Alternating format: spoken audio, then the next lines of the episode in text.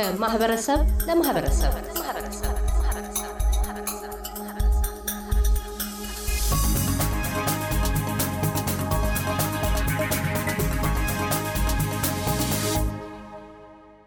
የዛሬው ምሽት እንግዶቻችን የሜልበርን ነዋሪ የሆኑት ወይዘሮ ሳራ ባክ ልጃቸው አብደላ ባክሽ ናቸው።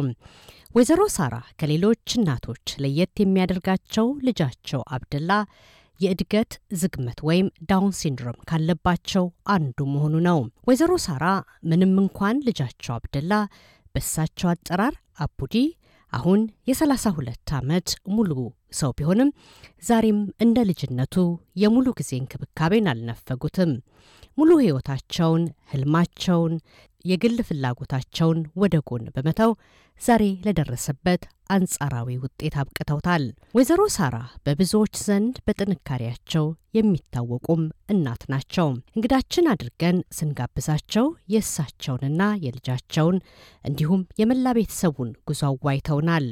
ጉዟቸው አስቸጋሪ ቢሆንም በመሃሉም እምባ ቢያስቸግራቸውም የእኔ ልምድ ለሌላው ይሆናል ሲሉ ታሪካቸውን አካፍለውናል። የልጃቸው የአብደላ ታሪክ መነሻ ሳውዲ አረቢያ እንደመሆኑ መጠን ታሪካቸውንም ከዚያው ጀምረውልናል።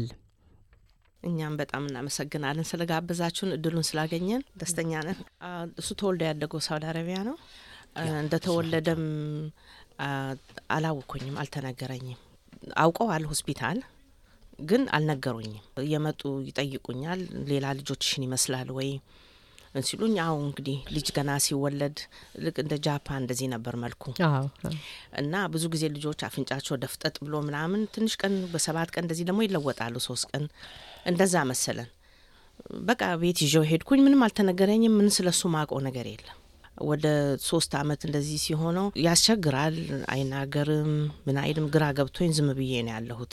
ሲተኛ ደግሞ ልጅ ህጻንም ሆኖ ምላሱ በጣም ወደ ውጭ ይወጣል እና ይተኛል። አጠባሁት፣ ይተኛል። ዝም ብዬ ራሴን እጠይቅ ነበረ። ጉንፋን አንዴ አስቸግሮ በጣም ያዘውና ብዙ ጊዜ ጉንፋን ይዘዋል። ነገሩ የአባቱ ነፍሱን ይማር መስሪያ ቤት ክሊኒክ ስንሄድ ዶክተሩ ህንድ ነበረና ያኔ ደግሞ Down syndrome አይሉም ማንጎሊያ ነው የሚሉት። ማንጎሊያዎች ብዙ ጊዜ ጉንፋን ይዛቸዋል ሲል በቃ ይሄ ማንጎሊያ የሚለውን ቃል መጠየቅ ፈለግኩኝ። ይበላኛል ውስጥ ምንድን ነው ማንጎሊያ? አባትየውን ብጠይቀው ነፍሱን ይማረው ዝም ብለሽ አንቺ ነገር ለማክበር ነው እንጂ ምንም አይደለም ሲል ግራ ገባኝ። ከዛ አንድ ወንድሙ ጓደኛ እናት አለች። እሷ የወለድኩኝ ጊዜ ጠይቃ የነበረ ትምህርት ቤት ምናምን ኃላፊ ነች። ቆይቶ ደግሞ ደወለችና እንዴት ነው አቡዲ ደህና ናችሁ ለስን እኔ እንደዚህ አለኝ ዶክተሩ አልኳት። ማንጎል ያለኝ ስል ውይ ከሳራ አለችኝ። ወይኔ ለምን ከሳራ አለችኝ። ምንድን ነው ከሳራ? ያው ከሰረ ማለት የከሰረ ነገር አለ አይደል? ወይ ወይ ጉድ ደነገጥኩኝ። ለምን ወይ ጉድ አለች አልኩና ለምን እንደሱ አልሽኝ አልኳት። ምንድን ነው ይሄ መጥፎ ነገር ነው ስል አይ ብቻ አትደንግጪ፣ እኔ center አለ ጠይቅልሻለሁ አለችኝ። እንደገና ደግሞ ሌላ ዶክተር ጋር ስንሄድ ዶክተሩ እንደዚሁ ሱዳናዊ ነበር። ታውቂያለሽ ወይ ስለዚህ ልጅ አለኝ። አይ እኔ እንደዚህ ብሎ አለኝ አንድ ዶክተር ስለው አዎ እና help center አለ እዛ ውሰጂው አለኝ። ሳውዲ ሆናችሁ ማለት ነው? ሳውዲ ሆነን ነው ለመሄድ ደግሞ አባትየው እንትን አላለም ነፍሱን ይማርና ለመሄድ ይሄን ያህል አልተነሳሳም። እሱ የተነገረው ይመስለኛል አባትየው ለእኔ አልነገረኝም። ከዛ አሁን የጓደኛው እናት ስነግራት ጊዜ ሾፌር ምናምን ስላላት እኔ ሄጅ እጠይቃለሁ አለች። ስትሄድ ይዘሹ ነው ያሏት። ሄድን። ስንሄድ ቦታ የለንም አሉ ግን ከእሱ ጋር እንዴት መስራት እንዳለብሽ እንደ homework እንሰጥሻለን ወረቀቶች ብዙ ሰጡኝና በወር እናያይሻለን። ልጆቹን እንግዲህ በጣም ጓጓ ላስገባው። ከዛ አራት አመት ሲሆነው እሱ በቃ በጣም መሄድ ይፈልጋል ትምህርት ቤት ምናምን። በዚህ አውቄ እዛ ለመሄድ ቻልኩኝ። ከዛ በፊት ልጆች አሉት እናት ስሜት አለ የሚነግራት ነገር ልጇ በሶስት ወሩ እንዴት መሆን አለበት፣ በስድስት ወሩ፣ በዘጠኝ ወሩ እየተባለ የእናት አይን ከልጇ ላይ ነው በእያንዳንዱ እንቅስቃሴ ላይ ና በዛን ወቅት እሱ ከሌሎች ልጆቹ የተለየ አይነት ሁኔታዎችን ሲያሳይ አልገመቱም? አንድ ነገር አለበት ልጄ ብለው አልገመቱም ነበረ? አልገመትኩም በጭራሽ። ግን ለምንድን ነው በቃ ዝም ነው የሚለው እጠይቃለሁኝ። ራሱ ደግሞ ኑሮው እዛ ኃላፊነት ብዙ ነበር። የልጆቹ ቤት ውስጥ የራሴ ደግሞ ካልቸር ለውጥ ሁሉ ስለሆነ ከባድ ነው ከባድ ነው። በቃ ዝም ብዬ ባለቤቴ ነው እሱን ይማረውና ብዙ አይፈቅድልኝም ለመውጣት። በጭራሽ አልወጣም ያለ አንድ ምክንያት ካልሆነ። እሱ ትንሽ ጠንከር ያለ ነው ከሌሎቹ። በቃ በዛ ምንም ድሉም የለኝም። በቃ ዝም ብዬ እንዴት ነው ዝም ብለሽ ስትኖሪ ዝም ብዬ ልጆች ለማሳደግ ነው የምኖረው ምልሽ እወደዋለሁኝ፣ ነፍሱን ይማረው። ግን ውሳኔ ሰጭነት ቦታ ላይ ያለመቀመጥ ማለት ነው። በልጆቾትም ላይ በራሱ ህይወትም ላይ ማለት ነው። አልችልም እና ደግሞ እንዳሁኑ አይደለም፣ ስልክ የለም ማለት ሞባይል እንደዚህ በጊዜው ታገኛለሽ ፈላልገሽ ምናምን እና እንደ ሌላው ዓለም አይደለም። library ሄደሽ መጽሐፍ የምታገኝበት ቢኖርም chance ኡን አይሰጠኝም። መጥፎ ማለቴ ሳይሆን አለ አደለ የራሱ ተቆጣጣሪነት አለ። ያው ልክ ነው ልክ ነው። ቤተሰብ ላይ በባልና በሚስት መካከል የሚኖሩት ከባህሪ ጋር ያሉ ነገሮች አልፎ ተርፈው ልጆች ጋርም ያልፋሉ። ልጆች በወቅቱ ማግኘት የሚገባቸውንም አገልግሎት እንዳያገኙ ምክንያት ይሆናሉ አንዳንድ ጊዜ እና ለማንኛውም እርሱ አሁን አውስትራሊያ ሀገር መጡና እንዴት ነበር ወደ አውስትራሊያ የመጡት? አውስትራሊያ ለአቡዲ ምን ይዛለት መጣች? ምን አይነት እድሎችን ሰጠችው? በኋላ እናወራለን ከሱ ጋር ጥሩ ደረጃ ላይ ነው ያለው አሁን እንዴት ነበረ እዚህ ሀገር ሲመጡ የነበረው ሁኔታ? ጉብኝት ነው የመጣ ነው። ባለቤቴ የዛን አመት አረፈ፣ ነፍሱን ይማረው።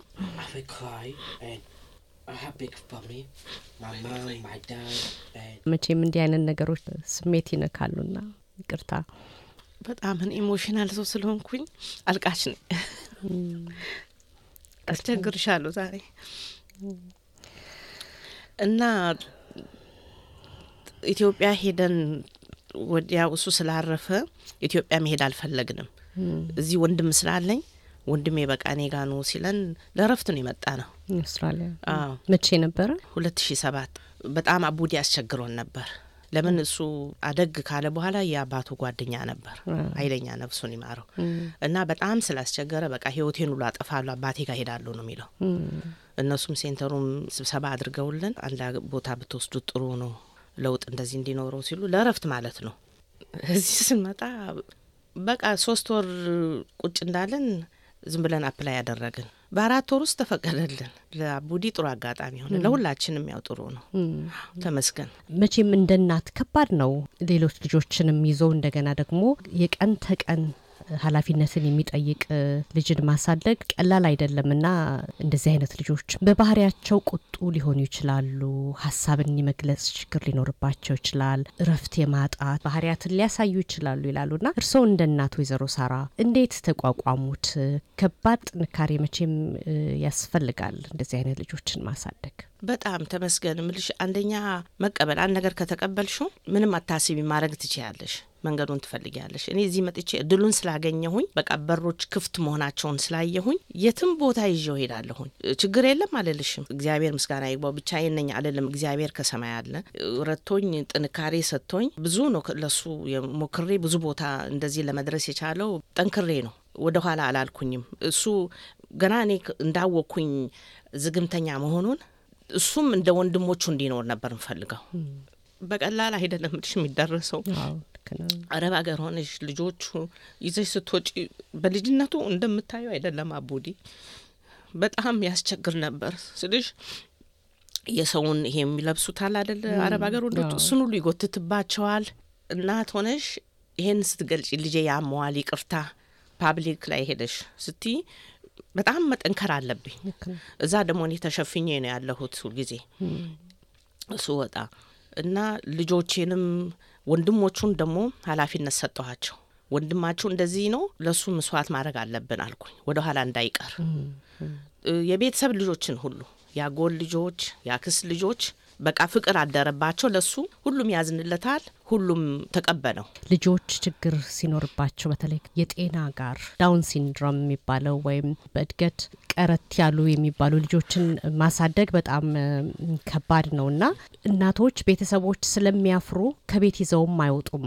ተቀብሎ ግን እነዚህ ልጆች ውጤት ያለበት ደረጃ ላይ ማድረስ እንደ አንድ ጥንካሬ የሚታይ ነገር ነው። ትልቅ ነገር ነው። ከእርሶ ልምድ እየተማርን ያለ ነው ማለት ነው። ሌላው እንደዚህ አይነት እንደዚህ አይነት ልጆች በተለይ Down syndrome ያለባቸው ጠንካራ ጎን የሚባሉ ነገሮች አላቸው። በእነሱ ላይ ብቻ የሚታይ ስለ ድካማቸው ብቻ ከምናወራ ጠንካራ ጎን አላቸው የሚባል ነገር አለ እና የአቡዲ ጥንካሬዎች ምንድን ናቸው? የእሱ ጥንካሬ ከኔ ጋር የምወስድበት ቦታ ይሄዳል። አንተ ነው እያልኩኝ አንተ መስራት ትችላለህ፣ ኑሮህን ማስተካከል ትችላለህ፣ እንደ ወንድሞቹ እንደ ሌላው ስል አሁን በቃ ሁልጊዜ እሱን ይሄን ነው በዚህ ነው ያለው። ሁልጊዜ የሚያደንቁትም አይፑሽ ማይሰልፍ ራሱን በቃ ራሴን አጠንክሬ ራሴን መስራት እችላለሁ። አንድ ቀን ምኞቱን ሁልጊዜ ምኞቱን እንደሚያገኝ ተስፋ ሰጠዋለሁኝ በእግዚአብሔር ኃይል ሆኖ እሱ ጥንካሬ አለው። ቀደም ሲል እኔ ስለተቀበልኩት ቤተሰብ ተቀብሎታል ብለው ነበር። ማህበረሰቡስ በእርሶ ዙሪያስ ያሉ ሰዎች እንዴት ነው የሚቀበሉት? በልጆ ምክንያት መገለል እዚህ አካባቢ በአውስትራሊያ ውስጥ በተለይ ማለት ነው ከማህበረሰባችን የደረሰቦት አጋጣሚ አለ ወይስ ህብረተሰቡ አቅፎ ነው ልጆትን ያሳደገው? ከእሱ ጋር ሁልጊዜ እንዳላጎልበት በማለት የእሱን ኑሮ ነበር ማየው። ከእሱ ጋር ለመሄድ እሱን ለማውጣት እሱን የሚያስፈልግበትን ቦታ ሁሉ ለስፖርት እንዲሳተፍ ለማድረግ ግን በትንሽ የማውቃቸው እህቶቼ ቤተሰቦች እሱ ራሱ እንደዛ ነው የሚለው። አንድ ጓደኛችን እንኳ እንደዚህ ሰው ብል አይ የኛ አክስቶቼ ናቸው የኛ ቤተሰብ ነው የሚለው። በእርግጥም በቃ የተወሰኑ አስር እንደዚህ ነው የሚሆኑት በትንሽ ማቃቸው፣ ግን በጣም ነው እነሱ ለእኔ ከምናገረው በላይ ነው። ሁልጊዜ ሞራል እየሰጡኝ ተስፋ በቃ ያ እንደ ምግብ ነው ምበላው እኔ ይሄም ሊሆን የቻለው እኔ ስላወጣሁት ሲያዩት ነው። እሱ የሚያደርገውን አሉት። አሁን ለምሳሌ ሲበላ ይዝረከረካል። ነጭ ሸሚዝ ነው አልብሾ ሄጄ ያቆሽ አንዳንዴ ቅያሬ ይዘለት ዳሉ እምቢ ይለኛል። በቃ ይሄንን ይሄንን ካፈርኩማ አላወጣው። ለምን እንደዚህ ተቀበሉኝ ነው ምለው። እንደ ራሱ እንደ ማንነቱ የተለየ ስለሆነ የተለየ አቀባበልም ያስፈልገዋል። እኔም ሊኖረኝ ይችላል ጸባይ፣ ግን እሱም አይቆጣጠረው ነገር እኔ ለወይ ልቆጣጠር እችላለሁ ቢነገረኝ እሰማለሁ። እሱ ስለሌለው መቼም እያስተማርኩት በእርግጥ ይከተላል ብዙ ነገሮች ላይ ይከተላል፣ ይሰማል። በብዛት ዝም ብሎ ውጭ ሰው ሲያይ በብዛት በጣም ልብላ ይላል፣ ልጠጣ ይላል። ለስላሳ መጠጦችን ምናምን ያልመጠኑ ግን እንደዛም ሆኖ አላስቀረም። ዋናው ለሰው ፍቅር አለው፣ ጨዋታ ይወዳል፣ ደስታ ይወዳል። እነሱ በሙሉ Down syndrome ኦች እንደዚህ ናቸው። ሙዚቃ ይወዳሉ። ተነስቶ ሲጨፍር አሁን ብዙ ጊዜ ሰዎች ውይ ይቅር ልናገር ይላል። ሁልጊዜ ሄጄ ነግራቸዋለሁ እኔ የሰው ግብዣ ላይ እንዴት እሱ ይናገራል ሲሉ ውይ እድሉን ስጡት አሁን እኮ እኔ ለሰው ግብዣ ላይ ሄደው እሱ ሲናገር እድሉ ሲሰጠው እንደሱ አይነት ልጅ የያዙ እናቶች ኦ ይላሉ።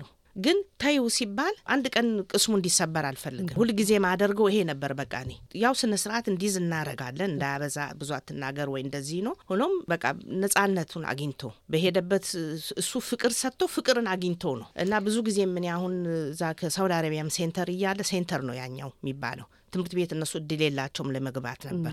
አሁን አሁን ነው የተጀመረው እንጂ በሱ ጊዜ የለም የትምህርት ቤት እድል እና ኢድ ሆኖ እንደዚህ ፊኛ ምናምን ሲሰጣቸው እሱ ለእህቴ ይላል እና ይነግሩናል። ከሌላው የተለየ ነው። ለእህቱን ሁልጊዜ ያስባል። አቡዲ አስተማሪዎቹ ሲሉኝ እኛ የምንሰጠውን ፍቅር ነው የሚሰጠው የሚሰጠን እኔም እነሱ እሱን እንደ እህቶቹ እንደ ወንድሞቹ እኩል አድርጌ ነው ያየሁት። ጾም እንኳን ሳጽሞ በረመዳን በስድስት ዓመት አጾሜዋለሁ። ሁሉ እናቶች ይጠይቁኝ ነበር ሳራ እንዴት አርገሻ ጾምሹ ሲሉኝ እንዲበላ አልፈልግም። በቃ እንደሱ እነግረዋለሁ፣ ይሰማል። ቆይቶ ነው መናገር የጀመረው። ቆይቶ ነው ብዙ ነገሮች ነበሩ ምልሽ እንግዲህ ሱቅ ከሄድን እንቁላሉን አንስቶ ኪዮስክ ይደፋል። ዘይት ሰው ቤት ሄጄ ዘይት ይዞ ይደፋል። የሰው ቤት ገብቶ ይሄ ጥፍር ቀለም ብዙ ብዙ ነገሮች አሳልፏል። ምልሽ ያ ማያደርገው ነገር የለም ነበር አለ ምልሽ ጊዜዎች ሄጄ ሰውን አረብሽም ምልሽ የምቀርበት ሰዓት አለ።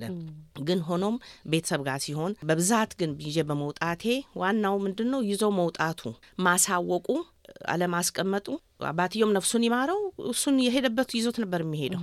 ለምን እኔ እዛ ስሰማ ብዙ አባቶች አይወስዷቸውም እንዳሉ ያፍሩባቸዋል፣ ወደ ኋላ ነው የሚያስቀሯቸው። እና እኛ በዚህ ነው እሱ አሁን ከኛ ጋር የራሱ ኮርቶ የሚኖረው ሳውዲ አረቢያ በማዕከል ደረጃ ወይም center በሚል ነው የሚያቆዩቸው ብለው ነበር። እነዚህ አውስትራሊያስ መደበኛው የሚባሉ ትምህርት ቤቶች ገብቶ ለመማር ችሎ ነበረ? እሱ ሲመጣ አስራ ሰባት አመቱ ነበር። አንድ አመት ከግማሽ እንደመጣም በ June ነበረ። ከዛ ትምህርት ቤቱ ሲከፈት Jackson Specialist School። ይገርምሻል፣ እዛ ገብቶ በእርግጥ ያለቅሳል ሲመጣ፣ ሲነኩት ሁሉ አይወድም። ቋንቋ አቅማ በደንብ እንግሊዝኛ አይችልም፣ ነበር። ይገርምሻል ማርቲ ራሱን በራሱ ሆኖ እሱ ያስተማረው እንግሊዝኛ። እህቱ ሄዳለች ሶስት ወር ማንም migrant ሆኖ ሲመጣ ሰው ለሶስት ወር ምናምን ይማራሉ አይደል? ላንጉጅ ስኩል? አልሄደም አቡዲ። ራሱን በራሱ ቁጭ ብሎ ይደግመዋል። እንዲህ ማለት እንዲህ አይደለም ይጠይቀ በራሱ ነው የተማረው እንግሊዝኛ የሚናገረው እንግሊዝኛ ታያለች። በራሱ ነው የተማረው እና እኔ ሁልጊዜ እለዋለሁ ጭንቅላቱ ትንሽ ችግሩ ምን መሰለሽ እሱ እኔ አውቃለሁ ይላል። እኔ አውቃለሁ ባይል ዳኛ ትሆን ነበር እለዋለሁኝ። በቃ ጎበዝ ነው እግዚአብሔር የሰጠው ስጦታ አለው። እሺ ብሎ ቢቀበል ብዙ ነው የሚማረው ማለት ነው። እና አሁን እዛ አንድ አመት ተግማሽ እንደተማረ አስራ ስምንት ሲሆነው ያው አስራ ሁለተኛ አልጨረሱ ማለት ነው። አዎ centre ፈለጉና በቃ እንዲህ centre ይግባሉ። ዌስት ኔት የሚባል centre ነበረ እዚህ ዲር ፓርክ፣ እዛ አካባቢ ነበር የምንኖረው። እዛ ገባ። አስር አመት ምንም አልተጠቀመም ስለ እውነት አስር አመት እዛ ቁጭ አለ። ምንም ነገር በቃ ዝም ብሎ ፓርክ ነው ምናምን ነው የሚወስዷቸው። እኔ በጣም እታገላለሁ። በዛ ውስጥ ግን እኔ ብዙ ሰራ ነበር። ሰባት ቀን እሁድ እንኳን ሳይቀር Special Olympic ወስደዋለሁኝ። ከዛ Emotion Twenty One dancing class አስገባሁት። ኪዩ ነበረ እዛ እሱ ከኔ ጋር ይበረታል ምለው በምንድን ነው አንድ ሰዓት ሙሉ እንጓዛለን ለመድረስ። እንደገና አንድ ሰዓት ስንመጣ የሚማሩ አንድ ሰዓት ነው ግን ቀኑ ሙሉ ይሄድብናል።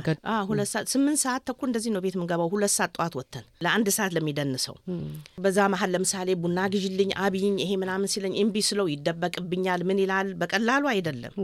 ሲለብስ ሀያ ሸሚዝ ለብሶ ይወጣል። አንዳንድ እንዲህ ተነፍቶ እግዚአብሔር አውጣ አውጣ ስለው ባለ ትሬኑ ያመጠላት ሜልተን ነበርን ያለ ነው። ታክሲ መጥቶ ይጠብቀናል። ታክሲ የኛ ሹፌር አይደለም፣ ስራ አለበት። እነሱም ይተባበሩኛል ስለሚያውቁ ብዙ ነገሮች እንደዛ ሆኖ ብቻ አልቀመጥም። ስብሰባ የት አለ ከተባለ ሄዳለሁኝ ይዤው ሁሉ ቦታ ሪሰርች ሲደረግ እኔ የመጀመሪያ እናት ነኝ። ሁልጊዜ ብዙ ወረቀቶች አሉን ብዙ reward አዎ ይህን research የማደርገው እኔን ይጠቅመኛል፣ ለሌሎቹ ደግሞ ይጠቅማል። አንዳንዴ በቃ ሰላሳ አርባ ሀምሳ ወረቀት ነው የሚሰጡኝ። የማትገምቹ አይነት ጥያቄ ነው ያለበት። በቃ እንደዚህ አሁን እንዴት ይረብሻል ሲናገር እንዲህ ይላል፣ እንዴት ነው የሚያደርገው? ምን ብዬ ልንገርሽ የሚጠይቁት ያ ሁሉ ለእኔ ትምህርት እየሆነኝ ለውጡን ደግሞ ከልጅነቱ አሁን ያለው ለውጥ ሜስ ነው ወይ እንደዚህ ነው ማይጠይቁት ነገር የለም። እነኝን ነገሮች ምንም ነገር አልተውም ነበር። በቃ የሚመጣልኝን ኢሜይል ለሱ የሚሆን ነገር የሚባልበት ሁሉ ወስደው ነበር። ከዛ NDIS ሲወስድ ጥሩ እድል መጣ። የመምረጥ እድል አለኝ። በዛ የተነሳ ፉትስክሬይ ዮራላም ገብቶ እዛ ያሉት የተማሩ ልጆች አሉ ስልሽ ትምህርት ቤት mainstream school ሄደዋል። እዚህ ሀገር የተወለዱ ምን ያሉ ወይ በልጅነት የመጡ ማንበብ መጻፍ ይችላሉ። እዛ ዝም ብዬ ፉትስክሬይ ሳመላልሰው Emotion Twenty One dance class ይሄዳል ብዬሻለሁኝ። እሱ በነገራችን ላይ ሳረሳ ወይንም እዛም documentary አለን እኛ የተሰራ documentary Qantas ገዝቶታል እና በ ምንድን ነው ከአምስት ቤተሰቦች ጋር አድርጎ ፊልም የተሰራው አዎ ታይቶ ነበር እዚህ አዎ ሜልበርን ሴንትራል ክራውን ሁሉ ታይቶ ነበር። ለምን ያ የእናት ፍቅር? ይሄንን chance ኡን ይሄንን እድሉን ለማግኘት የቻልኩት በመበርታቴ በመውሰዴ ነው። ልክ ነው። በመውጣት በመውጣቴ። አሁን እሷ ሲዮያ ስለ Emotion Twenty One ገብተሽ ታያለሽ አንድ ቀን። አዎ። ኬት እኔን ስታየኝ እንዲህ ነው የምትቀበለኝ? My favorite lady ብላ። ለምን? ብዙ እንደምደክም ያውቃሉ። ከሜልተን ይዞ እዛ ድረስ ሲሄድ እንዴት ነበር ውጤቱ? የዳንሱ ውጤት? ብዙ reward አለው። ኃይለኛ ቆንጆ ዳንሰኛ ነው። ዳንሱ እነሱ በአመት ደግሞ show አላቸው። የአመት መጨረሻ ላይ ትልቅ academy school አለ ኪዩ። እዛ ነው። በዛ ደግሞ ህንድ ሀገር ሄደናል ለስብሰባ። በየሶስት አመት ለሚሆነው አንድ ሄደን ከዛ ስንመጣ ነው። Impact Twenty One የትምህርቱን የጀመሩት አሁን መልእክት ሲልኩልን ኢሜይል ሲያደርጉ ከ25 አመት በላይ እንደዚህ ላለ እድሜ መማር ይችላሉ ሁለት አመት ኮርስ ሲሉን ወሰንኩ። በቃ ቡዲን ማስገባት አለብኝ ብዬ nine ጀምሮ four pm ነው የሚጨርሰው እና ከዛ ቤት እስከምንሄድ የቪላይን ነው ታውቂያለሽ። ከዚህ ሄደን እሱ ቆየት ካለ ያመልጠናል ምን ሲል አንዳንዴ አስራ ሁለት ሰባት እንደዚህ የምንገባበት ሰዓት አለ። ሶስት ቀን ነው እሱን ጀምራሉ ስል በቃ አሁን ሁሉም የሚያቀኝም ቤተሰብ ወንድሞቹም እንዴት አርገሽ አንቺ አሁን ልጅ አይደለሽም እንደ ድሮው ማማ ውጭ ቁጭ ብለሽ ይህንን ሰዓት ሙሉ ሲሉ አረጋለሁ መሰጠት ነው። ምልሽ ሰላሳ ሁለት አመት መጓዝ ረጅም ነው፣ ግን እግዚአብሔር ምስጋና ይግባው። ከወይዘሮ ሳራ ባክ ጋር የነበረን ቆይታ አልተጠናቀቀም። በሁለተኛ ክፍለ ጊዜም የልጃቸውን የሁለት ዓመት የሙያ ስልጠና ጉዞና ውጤት ይዘን እንቀርባለን። ልጃቸው አብደላም ሐሳቡን በአማርኛ መግለጽ ቢሳነውም በጥቂቱም ሐሳቡን የገለጸበትን በአንድ ላይ አካተን ይዘን እንቀርባለን። እያደመጡ የነበረው የ SBS አማርኛ ፕሮግራምን ነበር። የፕሮግራሙን ቀጥታ ስርጭት ሰኞና አርብ ምሽቶች ያድምጡ። እንዲሁም ድረገጻችንን በመጎብኘት on demand እና በ SBS ሞባይል app ማድመጥ ይችላሉ። ድረገጻችንን SBS dot com dot au Amharic ን ይጎብኙ።